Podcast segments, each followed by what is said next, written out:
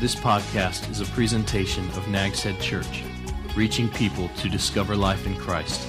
Stay tuned and visit us on the internet at nagsheadchurch.org. How many of you saw that last Saturday night during the football game? You're watching the Patriots and the Broncos play, and the, the time came for a commercial, a timeout in the game, and you're expecting Bud Light, and you got God talking about John 3:16. The whole world caught attention to that. In fact, I heard Monday morning on the news that during the game, after the showing of that commercial, there were 100 million hits online of people searching John 3:16, trying to find out what is this all about. I thought that was amazing. We're, we're living in a time right now. There's been kind of a phenomenon take place.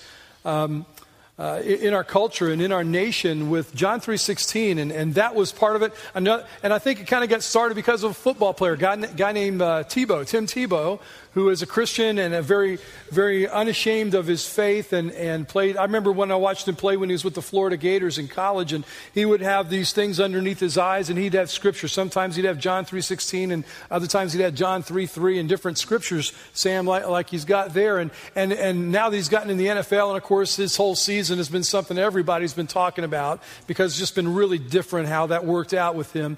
And uh, you couldn't get on the, the, news shows, you couldn't turn on the talk radio, uh, the sports talk radio, without listening to them talk about Tim Tebow, not only as the player, but as the Christian. And the whole world started wondering what's this John 3.16 stuff? It's been a phenomenon that's been kind of great. In fact, we've piggybacked on top of it as a church this past week. We started our own website called WeBelieveJohn316.com. You can send anybody there. It's there for the whole world to see. And if you click on and go onto that website, we encourage you to share that with your friends through email and Facebook and what have you. We believe john36.com. They go on there and there is a there's actually a page where they can people can read an explanation of what John 3:16 means and an invitation for them to believe it. Uh, so, it's, it's because of that, we decided look, let's take this Sunday and let's talk about this verse, kind of step back from our series that we're in and talk about what John 3:16 is all about. So, uh, here's something that you can do this morning. And Jimmy, we're going to skip that text with the verse on it, okay? We're going to not go to that. Here's something you can do though. There's a, a phone number uh, that you can dial yeah, right there. If you have a, during the course of the morning, write that number down somewhere in your notes. And during the course of the, of the morning, if you have a question about something that we say or something that's in the verse, you want to ask that question. If you'll text that number, we're going to come back later this morning after we finish, and we're going to try to answer your questions. We did it the last uh, gathering. Hopefully, we'll have time to do it again today. And so you might say, Well, I didn't bring my cell phone in with me this morning, or I don't have one. You can use your communication card and uh, write your question out on the card and then drop it in the offering ba- uh, bag when it comes by later, and we'll use that as well. So, a couple ways that you can ask us some questions. I have this morning up here with me uh, my friend Sam Knight. Sam's a partner in our church, and, and uh, Sam loves the Lord and, and uh, guy that understands the Word of God and, and has some, a lot of theological training. I won't call you like I, last time I called him the resident theologian, and he kind of said, Man, that means I'm a really boring guy. Um, but I've invited Sam. We're going to have a little conversation today, and we're going to invite you to, to listen in as we talk about John 3.16. The verse has kind of capti- captivated everybody's um, attention. Sam, why is it, and, and, and kind of follow along your outline, because we're going to have some major points in here you can follow along with. But the first thing is, why is it so important to hear and understand this verse? You know, this, everybody's talking about, and we believe it's an important thing. Why is that? Thanks, Rick. I was reading about John 3.16 this week, and I came across this statement. John 3.16 not only is the first verse that most folks memorize from the Bible, but it was described as everybody's verse. Yeah. Everybody knows John 3.16. The guy in the baseball behind the, the you know, the batter's box behind at the World Series. The He's John 3.16 with the big hair, yeah. Yeah, yeah. John 3.16. Billy me, Graham quotes this verse yeah, all the sure. time. Uh, a personal story. When I was in high school, it began to dawn on me that if I really knew Jesus, that it should make a difference in the way that I lived Monday through Saturday. And one of the ways that should be different is I should be willing to tell other folks about my faith in Christ. Well, I played football. I was a cornerback and a tailback. And uh, I had in front of me on defense. Got off named... the bench, the coach said, "Get your tail back." yeah, that's true too. Okay. Uh, I had a guy in front of me by the name of Curtis Brooks. Curtis was a terrific athlete, and we spent several years playing on the same side of the field in defense, and and really enjoyed playing with Curtis. And I thought, well, he's a, a buddy of mine, and we've done preseason practice, and we've sweated and bled together. I ought to share with Curtis what it means to be a Christian. So one, afternoon after practice, I said, Curtis, uh, I'm a Christian, and I'd love for you to be a Christian. And, and Curtis, well, yeah, sure, that's great. Uh, what does it mean? And I said, uh, I knew I was one. I knew that somehow my sins had been forgiven and that I was going to go to heaven. But I, I found it very difficult to explain in a very simple way this great news, the good news of the gospel. Well, when we look at John 3:16, we see the, the gospel in a nutshell. It's a very simple, clear way to express the basic content of our faith, the thing that gets me out of darkness into light and out of death into life. Uh, and, and, because is such a popular verse and it's on TV, and Tebow is such a, a, a controversial, a compelling figure, it's an easy way to, to have an, an end, to share our faith. It's uh, uh, an opportunity, if you will, in sharing our faith if we simply understand this amazing verse, everybody's favorite. This verse, it just kind of doesn't stand alone. I mean, it's, it's, this, this verse is um, in the middle of the, the, third chapter of John, and it's part of a conversation, isn't it, Sam? Can you kind of tell me, tell us a little bit of the, the context of Jesus' words? What, what, what was happening here when he said this verse, uh, this, this phrase that we know as John 3.16? Yeah. Jesus is involved in his public ministry. People are listening to his words, and they're watching what he does. And uh, probably the major religious sect of the day was a group of guys called Pharisees. And they were the religious heavyweights. They were the guys that knew the law of God and, and interpreted the law of God. And uh, they were the ones committed to doing everything the law says. One of them, one of their leaders, was a guy named Nicodemus. Nicodemus was in the Sanhedrin. That was the Supreme Court of Israel. Nicodemus comes to Jesus at night in this unhurried, perhaps relaxed uh, opportunity away from the crowd. Nicodemus has something on his heart. You know, all these years I've been keeping the law and I want to connect with God. I want to gain entrance into his kingdom. How do I do this? And here you have this stunning conversation in which Nicodemus finds out that his way, which is keep the law, do something, earn it. Jesus is going to say that's not the way into the kingdom. The way into the kingdom is a new birth, and it involves believing in Jesus. So it's this clash of religion that says do something and this amazing proclamation of the Lord Jesus that says accept something. Do versus, if you will, done. God did it. That's the context. The conversation between Jesus and Nicodemus. Okay, so what we're going to do right now is we're going to take the verse that you probably know and you heard those children say a little while ago. We're going to break it down word by word and go through it with you. And so I hope you're following along in your notes. Uh, the first point before we get to the first word is this we're going to break it down to a couple sections. Section number one, it says very simply this God loves you. But, and write this beside that after God loves you, because uh, uh, there's a little bit more to that. God loves you and did something to prove it. You know, it's one thing to say, I love you to somebody, but words talk is cheap, you know. Um, it, love is expressed in actions. God did something. Well, first of all, God. Who is this God that Jesus was talking about? Well, Jesus wasn't talking about some God that he didn't know anything about. He's talking about a God he knew a whole lot about. In fact, there were many times in Jesus' conversations and in his teachings where he claimed himself to be God. He said things like, I and my Father are one. We are the same. He said things like, If you've seen me, you've seen the Father. And so Jesus made claims. He made it very clear. There wasn't any doubt about it. He, he was God. But he's speaking here about God the Father. We believe, as we just sang a moment ago, we believe in the Trinity God the Father, God the Son, God the Holy Spirit. He's thinking of God in his, in his fatherhood. He's talking about his, this first person of the Trinity, the God who is also, for Nicodemus, the God of the Old Testament, the God of Abraham, and the God of Jacob, and the God of, of Moses, and the God of David. This God, he says, This is the God I'm speaking of, not any other God. I'm talking about the Creator God as you know him, Nicodemus. So he's talking about this one God, not a generic term, by the way. He's not talking about the God that this religion believes or that religion believes. He's not talking about the God of religion. He's talking about the one and only God and the Father, because we know he's speaking of a Father because he said in a moment he'll send his, his Son. So, God. Then there's that next little word, Sam. Take us into that word, that little tiny word, so. Yeah, I, I love that word, so. So what? So, so what? There's a couple ways to understand that little word so. And uh, you'll catch on real quickly. It'll make sense to you. The, the first idea, I would think in the terms of, of this word magnitude. How great does God love me?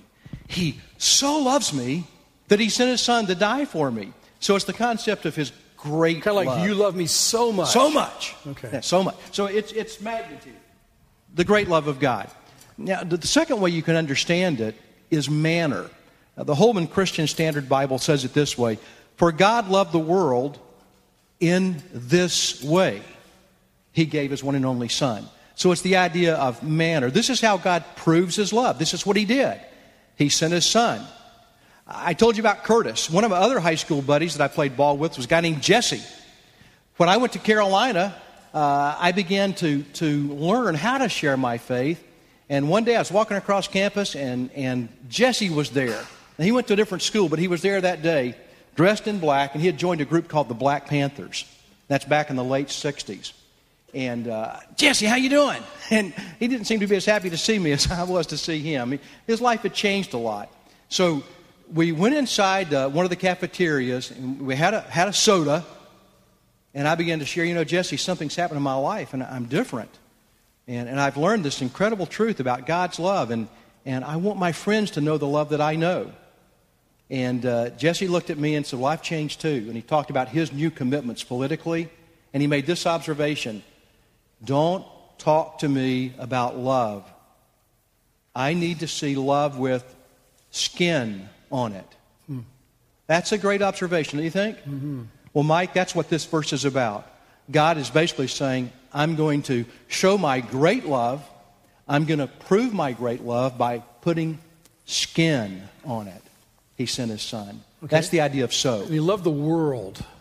All right, so when, when he says God so loved the world, um, what's he talking about here, the world? Is he talking about the planet you know, the earth, you know, with its trees and mountains and streams. It's almost like, if that's what it is, are we saying here that God was the very first tree hugger? You know, he's, uh, is that who God was and God is? Is that what, when he says he loves the world, is he talking about the planet? Yeah, yeah. In some context, he is talking about the planet, but in this context, he's talking about God's relationship to people. And later, he'll modify the world, which is a, a big phrase for everyone, to a more personal word, whoever. And that's kind of makes us go from everyone to each one. So here he's talking about people. And who are the people? Well, if I were to, to try to understand the basic message of the Bible about people, there are three words that picture who we are. And this chapter and this verse are going to address those concepts. What's the first thing the Bible says about us? Well, it says we're made in the image of God. Genesis 1 and 2, right? and that would be creation. Creation. And then the second big idea in the Bible about who we are is the fall in Genesis 3 when Adam sinned, and that's called degeneration. We're not Adam grown up, we're the wreckage of Adam. Something happened to the human race. Sin infected us, and we are the degeneration. We're marred. Uh, that's the word that he's going to use, shall not perish. That word's actually marred and it has the idea of eternal punishment and death and separation. So the second big word is degeneration, and in this chapter, the wonderful third word is, Rick, regeneration. Jesus calls it being born again or born from above. And I share with the folks uh, in the first service that we often live lives of must. You know, I'm single and I can't be happy unless I'm married, so I must be married. Or I'm chunky And my life would be better if I were thin, so I must lose weight. There's lots of must that we have. Jesus says there's one must in life. And he says it to this Nicodemus, this good example of a good human being who keeps the law. He says to him, Rick, you must be born again. The world he loves is the world of men, and we are sinners separated from him. He loves us, wants us to become children of the Father. So he loves us because we're his creation. Then there was that word degeneration and then regeneration. So if I can tag on that, I can say God's motivation for this verse is because he loves us. Yeah, yeah he desires that. Um, okay. Uh, then it says that he so loved. And uh, that love, by the way, you know, we have, when we talk about love, we have all kinds of love. I love, I love, you know, we have romantic love, you know, I love my, my wife, my, I love my wife, you love your whoever fits in your life, okay? Um, I don't love your wife. I love my wife. Um, um, I, I, love, um, I love uh, French fries. You know, we, we have the word love fits in a lot of context for us. You know what I mean? Is this word for love here, is it similar to those words or is it something different, would you say? Yeah, it, it's something different. Uh, most of our experience of love has tags behind it. I love you if. Uh, for some men, they have this tragic view of life that says to their wife, I love you if you stay thin and beautiful and young. Or some wife might say, I love you as long as you're successful and earn a lot of money. And, and while we take vows that say for better or worse, most of the time we live if and because or since. Okay. That's not the love Jesus is talking about. He's talking about unconditional love. It's, if you will, not a love if or not a love because, it's a love in spite of. Wow. No matter who you are, what you're like, God chooses to set his love on us. That's the love he's talking about, unconditional love. Yeah, so you were talking about, you know, I, I love you if, you know, if you're my friend, I love you. Sure. I love you if you're in my family, I love you. Yet the love that, that this speaks of Jesus, that he speaks of God having this love is not a love necessarily for his friends. In fact, Jesus said in John 15, 13, greater love has no one than this, than to lay down one's life for his friends. And you can think of instances, you know, I think of stories from the wars, you know, where, where a guy would, would throw himself upon a, a grenade that was thrown into the, the foxhole with his buddies, and he would jump on the grenade and take the explosion himself to save his buddies. That's tremendous love. Jesus said, There's no greater love than to give up your life for somebody else. And, and you might think, I would do that for my, I would do that for my family, I'd do that for my children, I'd do that for my spouse. Not too many people I would do that for. God takes it one more step in the whole scheme of things, and He says, I'll love you even if you're not my friend. If you look at this next verse that we have, Romans 5 7 and 8, the Bible says, Very rarely will anyone die for a righteous man. For a really, really good man, you know, it's rare that somebody would die for him. Though for a good man, some might possibly dare to die, like in the battlefield scenario. But God demonstrates his own love for us in this. This is how God showed us his love. While we were still sinners, stop right there. That means not good, not righteous. There was nothing lovable to God about us. While we were still sinners, Christ died for us. Now, in that verse, God so loved the world, the next thing is that he gave. And it seems to be saying there, Sam, that God extended a gift. Here's what trips a lot of people up because a lot of people have this notion, like Nicodemus did, that I've got to earn this everlasting life. I've got to earn this relationship with God. I got to do. I got to be good. I got to obey. I got to, you know, mind my P's and Q's. I got to go to church and do all these things. And that sounds more, instead of a gift, that sounds like something I earn. What's the difference between grace, which is a gift, and works, something that we earn? Can you give any thought on that? Probably the simple idea is deserved versus undeserved, uh, earned versus gift. Uh, when I think of um, works, I think of gift. Um, Scott and Katie are, are great cooks, right? I understand this Katie's incredible with cupcakes. I, Yeah. I've heard that lately. We had a class, and she kept bringing all this good stuff. Oh, yeah, yeah, yeah. I do remember that. That's how you got so chunky. That's it. That's part of it. That's part. Thank you. Um, let's suppose that uh, they're looking at us today and they're saying, you know what? I, I think it'd be nice to invite uh, Sam and Rick over to, to lunch. Because we did such a good job here in Let's invite them over we must be hungry and Let's go to lunch, and uh, they have all the best things that the Black Pelican can provide. They have all the greatest recipes, and he cooks it himself, and it's just a scrumptious, wonderful lunch that they've invited us over and, and uh, as an expression of, of their grace to us. Thank you for doing that. After we eat, Are you giving hints to anybody, by the way? Absolutely. Okay, I hope right. so. I hope so. After, after lunch, we say, Well, Scott, listen, thank you a lot, buddy. Here, here's some, let, let me give you some money for the, for the food. He wouldn't expect that. That would be an insult to his kindness.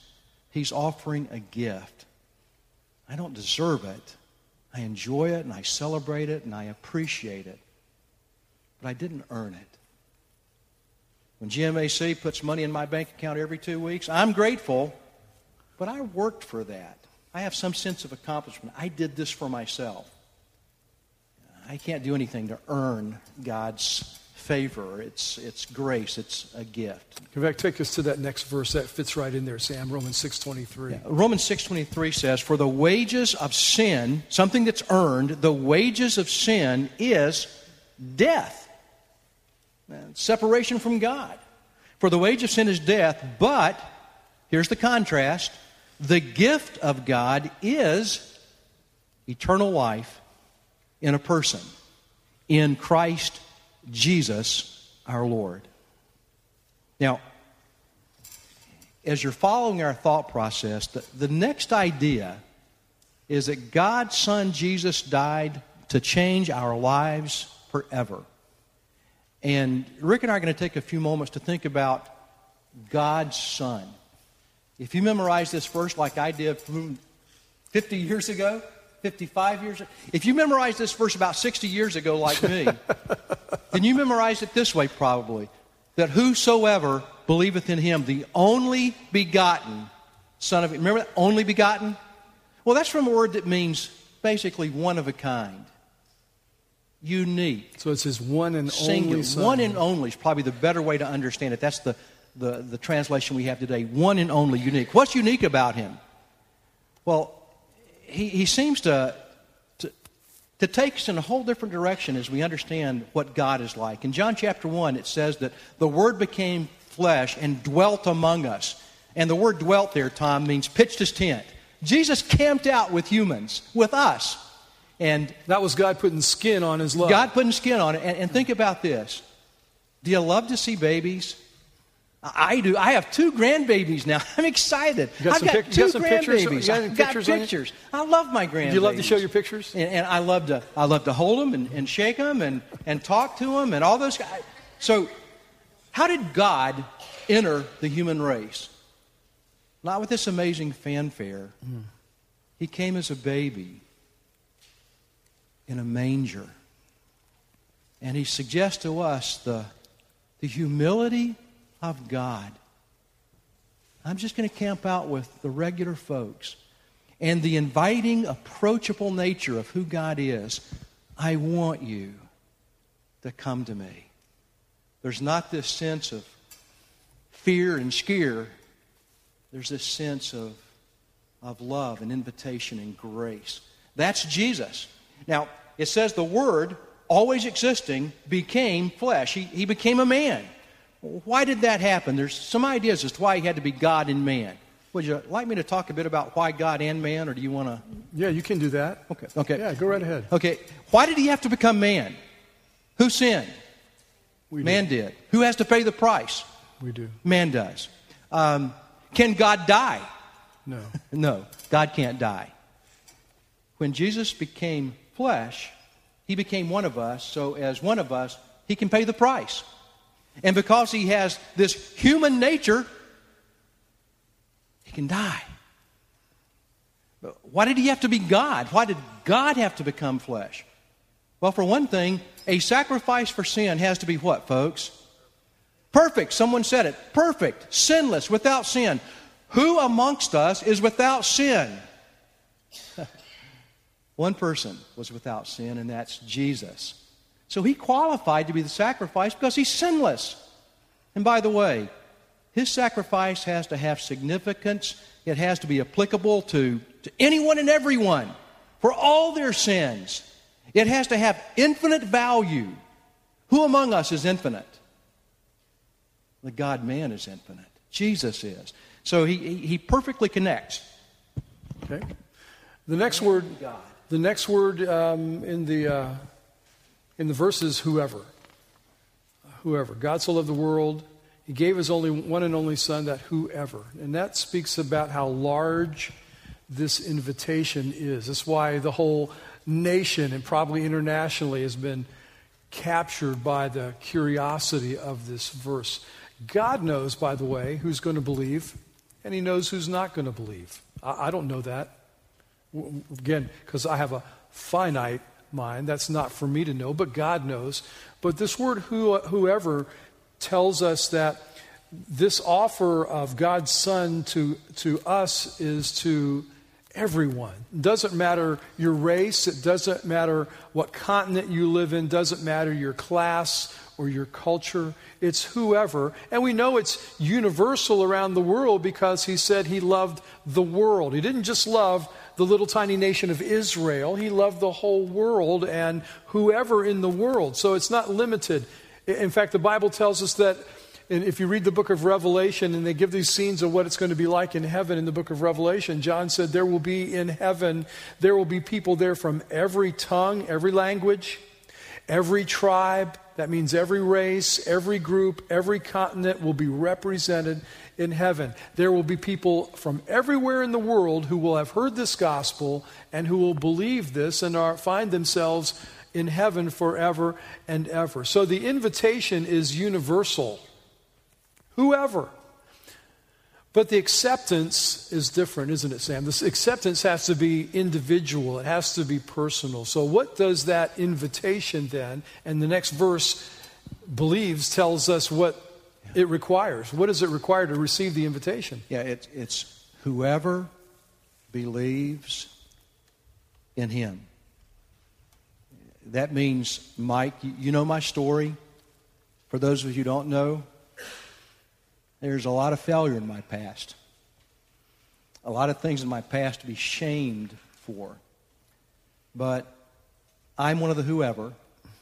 And Jesus says to some guy like me that there is more grace in his heart than there is sin in my past. Hmm. And here's how you can receive it believe. This incredible, simple message believe. Uh, the word believe means to trust. Trust in me. You receive eternal life. Um, Jesus illustrates this for uh, Nicodemus, a man who knew the law. In the verses prior to it, he talks about the time when the people of Israel uh, were grumbling in the desert and uh, because of their grumbling, God sends these fiery serpents among them. When those serpents bit them, they died. Snakes. The snakes, yeah. The, when the snakes bit them, they died. And in their horror and in their uh, terrific situation, they say to Moses, Pray to God for us. And, and Moses prays, and God says, here, here, Here's the solution make a bronze snake, put it on a post, Lift it up. And when the people look at that serpent, when they look at this serpent, on the, on the post. On the post, they'll be delivered. Just look at it. And Jesus said, like that serpent was lifted up, he was going to be lifted up. It's, it's just look and live. It's that simple. Trust that Jesus paid the price for my sin. It's not faith plus something, trust plus something. It's faith alone trusting that Jesus paid for my sin. How many times did they have to look at that? one time. Kind of reminds just, me of, just one look. Yeah, it's a song, isn't yeah, it? Just, just one, one, look. look. Maybe, yeah. Just one look. Maybe we need to sing that song in church. Yeah, we, yeah, we, we make it um, too difficult. It's simple. Trust Jesus. Uh, when I came in this morning uh, to, to share with you folks, I, I saw this stool behind me. I moved it up here, and what did I do? I just sat down in it. I just trusted it. So I rested all of my girth on this chair. All right, well, here's the next yeah. verse Sam yeah. says that we believe, but it says we have to believe in him. And, and, and I want, want, want us to be really clear about that because a lot of people will say, I've asked, talked to a lot of people about faith, and, and I've heard a lot of people say, Well, I believe in God. Had a guy a couple of weeks ago, just a few weeks ago here, who'd been attending our church, and he, came up to me and he said, So you're telling me that to be a part of Nags Head Church, you have to believe in Jesus Christ as your Savior. Is that correct? And I said, Yeah. He goes, Well, I don't, I don't, I don't know that I believe that, but I do believe in God. Here it says pretty specific that whoever believes in him, him being the Son, one and only Son. So, can you talk about this, the object of our belief? Yeah, our, our faith, Rick, our faith isn't in faith. Our faith is in Christ. It has an object. Our faith is only as good as the object. Uh, I. Uh, so, in other words, if your faith is in that chair to hold and you it's up, made out of balsa wood. I'd be in a lot of trouble. Yeah. Yeah. The chair, my faith isn't holding me up. What is? The chair. The chair is. Yeah. Not my faith, but the chair is holding me up. My faith is only as good as the object of my faith. And God said it had to be in Him. Yeah. In fact, look, look at the, take, take us to those next couple verses there, Sam. Yeah, here's, here's what Jesus says about this subject. He says, I am the way and the truth and the life. No one comes to the Father except through me. That's Jesus talking. It's Jesus talking. He is basically saying to, uh, I think it was Thomas and the disciples, without me there's no going. Without me there's no knowing. Without me there's no living. Jesus is the key. He's the way. He goes on, uh, or it's set off him in Acts chapter 4 salvation is found in no one else, for there is no other name under heaven given to men by which we must be saved. Jesus asserts, and those who knew him said, He's the only way. And what's this benefit in believing in him? Well, the next phrase says that if they believe in him, they shall not perish. That sounds pretty ominous. Yeah. Rick? Yeah, and this what's, is what's the idea? Well, this and by the way, shall not perish. This is a promise, right? If you believe in me, the Son of God, he said, I promise you this: you shall not perish. Perish is a word that means death. Um, it's interesting that that Jesus. Uh, we know that he believed in hell. Uh, in fact, he taught he taught and talked more about hell in his time on in ministry than he did about heaven. He talked a lot about hell. If we go back to that verse that we read a few minutes ago in Romans 6:23, remember what it said? It said for the wages of sin is death, but the gift of God is the opposite. It gives you eternal life in Jesus Christ. Uh, he doesn't want anyone to perish. The Bible says God's not willing that any should perish. God wants everyone to have eternal life. And so, in order to provide that, he had to die, Jesus did, as our substitute in our place on the cross. God gave his son, so if we believe in him, we don't perish. And then there's another promise that immediately follows that. The next little part of that verse it says, but have eternal life. There's another promise. How and by the way, how long is eternal? How long is everlasting? I, I, like you memorized that as a little boy, and it used the word everlasting life. How long is everlasting? Somebody tell me. It's, it's a no brainer. It's what? Forever. Yeah, everlasting life. Now, how do I know I have eternal life? How, you know, how, how do I know that? Well, you know, that's a big question. And, uh, and uh, Sam's going to talk about that in just a moment. Because uh, a lot of people say, well, you know, you ask a lot of people this. Um, uh, uh, when you die, you're going to go to heaven. A lot of people say, I hope so. I'm trying my best. That's not what this verse says to do.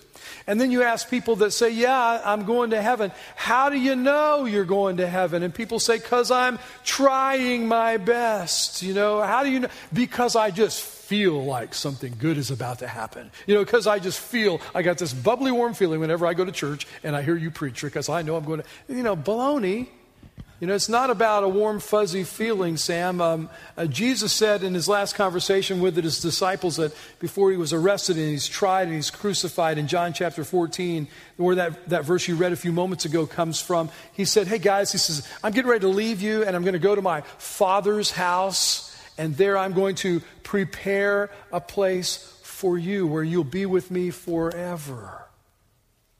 Sam, are some verses that maybe point that out to us in Scripture.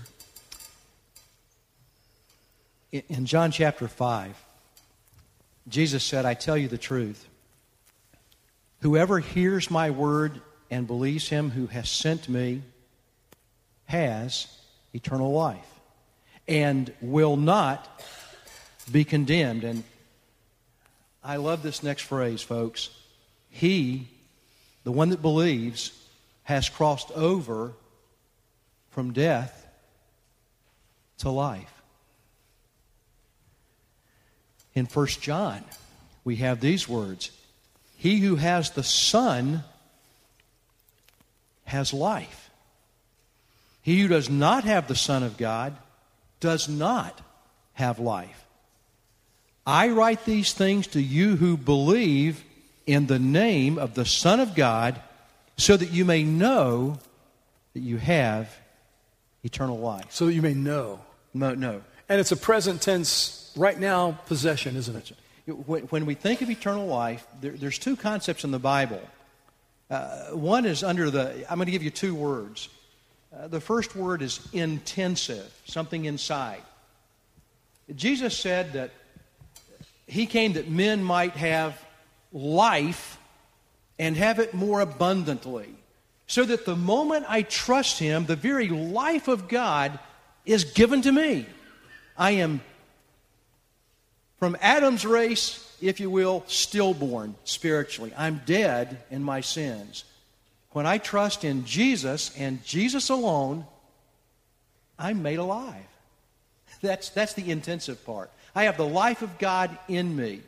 Now, Rick just mentioned, shall not perish. The idea is that never perish, but this gift of life is going to ensure that I will be with him forever. Forever and forever. It's, if you will, extensive. It never ends. I like that. I want that in chocolate. I want that in chips. I want that in ice cream. What I really want is the dessert for my soul that says, I'm not going to remember your sins. I'm going to see you in Jesus. And this is what I'm going to give you that never ends eternal life. That's what I'm desperate for. That's what Nicodemus was really desperate for. All right, so it sounds to then that this, that this eternal life, this next point, it says it can begin today, right now. Maybe you don't know. You're here today, maybe you've, maybe you've never heard anything like this. Um, maybe you're kind of like Nicodemus, and you've been thinking your whole life, the only way I'm going to get to heaven is if I'm a really, really good boy, really, really good girl. And you know, because you know your life and you know the mistakes that you've made and the failures that you've had, you know that disqualifies me. And maybe you can't say that you've ever put your faith in Jesus Christ and Him alone for salvation. I, I, hear some people say, Yeah, I believe in Jesus and I also believe in this or that. It's kind of, Jesus said, No, no, no, I'm the only way. It's only through me. So maybe you can take that verse, uh, John 3.16 verse, Sam, and, and we could, you know, if you just kind of read that and, and we could put our own names in there, that would sound something like what? How would that go? Well, for me, for me, it would mean, For God so loved Sammy. Sammy. That's me. When I was five years old, I heard this verse God so loved me. You could put your name there. That he gave his one and only son, that if Sammy, if Tom, if Kit, if Seth, put your if they believe in him, they, that is each one of us, my name, Sammy, shall not perish. I'll give him eternal life. A great theologian said that the impact of this verse is that God loves each one of us as though there was only one of us to love. Would you bow your heads with me for just a moment and close your eyes? Uh, and maybe today you're here and you've already done that. But maybe you haven't. Maybe you've never put your faith completely in Jesus Christ. Maybe you've been resting in a church or a religion or a hope that maybe God's not even there and He's not paying attention to you. He pays attention. He has paid attention so closely to us that He gave His Son Jesus to die for us. Have you already, by faith, believed in Jesus as God's gift to you for salvation? And if so, like Jesus explained to Nicodemus, if you have believed him, then you've been given a new and eternal life by God. But if you haven't, and there may be someone here today that has not, and that's good that you're here today, we're glad. If you haven't, you know, you can do that this very moment. Just it's just a matter of believing and receiving. Jesus said, "Whoever, put your name in there. That's you. That means you and me." He said that if anyone, in another place, he said, if anyone comes to me by faith, he said, he said, I'll never turn that person away. So it doesn't matter what you've done. His grace, I love the way Sam said it, His grace is greater than my past. So I'd like to right now just have a word of prayer and pray for you, uh, because maybe today you're believing this for the very first time. If you are, I'd love for you to tell us about it, by the way. Or maybe you're at least going to say, you know what, I'll consider this. I've never thought about this, never heard this before. I do want to think about this because it's rather compelling, to, and, and I, I want to chew on this a little bit more, but I want to pray for you. Heavenly Father, this is an incredible verse. Uh, just this one little verse. Lord, if there was, if we, all the rest of the Bible was burned up and gone, and all we had was this verse, there would be enough here, I really believe, for the whole world to know you. And there may be somebody right here in this room that ha- does not yet have that kind of faith, that has never trusted in you, Jesus, completely and totally as Savior. And maybe they're right now doing that, and, and, or maybe they're considering that. I just want to pray for that, that man, that woman, that, that teenager, whoever it might be. That you'll open his or her heart to this truth, to your love that was so great and the invitation is given to everyone, yet, Lord, we need to respond individually. Thank you for your love for us. In Jesus' name, amen. Uh, Sam, you got a question for me. I have a question. So, if you just believe, you go to heaven, not perish. Yes. Uh, so, so why do anything else? Do good works, baptisms, etc. Do these things get you a better place in heaven? Uh, I thought you said good works don't earn you anything. So, how do you get uh, a better or the best place in heaven, or, or, or do you? Okay, good question. Uh, first of all, I don't think we said good works don't earn you anything. In this context, they don't. We're talking about a verse that talks about how to obtain eternal life how to establish a relationship with God that lasts forever. Now, we have that relationship by just simply believing. But what about doing good works? What about following the Lord in baptism? What about serving in ministry? What about helping the poor and doing all those things that Christians should be doing? After all, Jesus did talk about those things as well. It's interesting, he made this comment one time. He said, If you love me, keep my commandments. So, what were his commandments? You shall love the Lord your God with all your heart, with all your soul, with all your mind, with all your strength, and your neighbor as yourself. Now, he wasn't saying to get to heaven, you have to do these things. To get to heaven, he said, you need to believe. But if you love me, if you want to follow me, then you're going to enter into this life of serving, not to gain entrance to heaven, but is there something better in heaven if I serve him with a life? And the answer to that, very briefly, is yes. The Bible teaches, Jesus did, Paul did, about the fact that there are going to be rewards given out in heaven for those who are there because they believed in him, but they served him. That's why Jesus gave the parable, for example, of the talents. And he said of the three servants, and one squandered what he was given, one, and then the other two used it and they did great things with it. And he said, In that day in my kingdom, I will say to that servant, Well done, good and faithful servant. But Paul said there will be people there too as we stand before the judgment seat of Christ who have believed in Jesus. He said, and they will be there. You can read this in 1 Corinthians chapter 3. They will be there, but as all their works are piled up and burned, tried by fire, he said, essentially there will be nothing left. They did nothing to show their faith. They never demonstrated their faith. They never led anybody to Christ. They never served. They never ministered. They just, he said, essentially, they're there by the skin of their teeth, if you will. They're there because they believed but they've got nothing to show for it. Right? so there is indeed cause to serve, but it's not to earn everlasting life, it's to earn everlasting reward and position in his kingdom. All right? Uh, by the way, one of the passages of Scripture you'd want to study in this question, because it's a great question, is Romans 5, 6, 7, and 8. Because that's a question that Paul tackles, I believe, specifically in chapter 6 where it says that, hey, Paul, if, if this is what grace is all about, then why do we sin more? Yeah. And what's Paul's answer? That's stupid. God forbid. May it never be.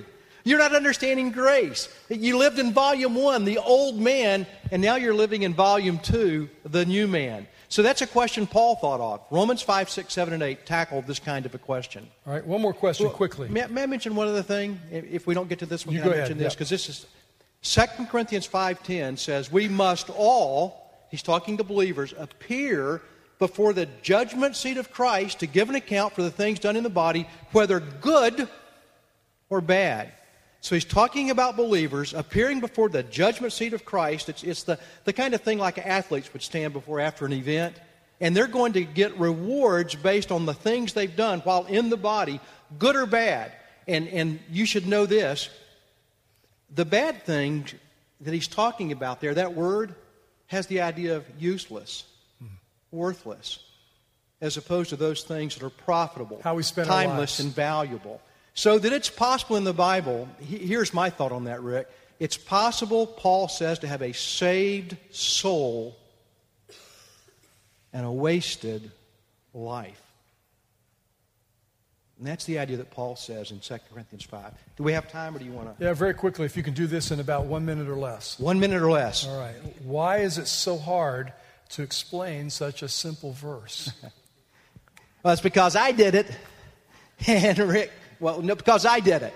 No. Uh, it really is a simple verse, isn't it? I think it is simple.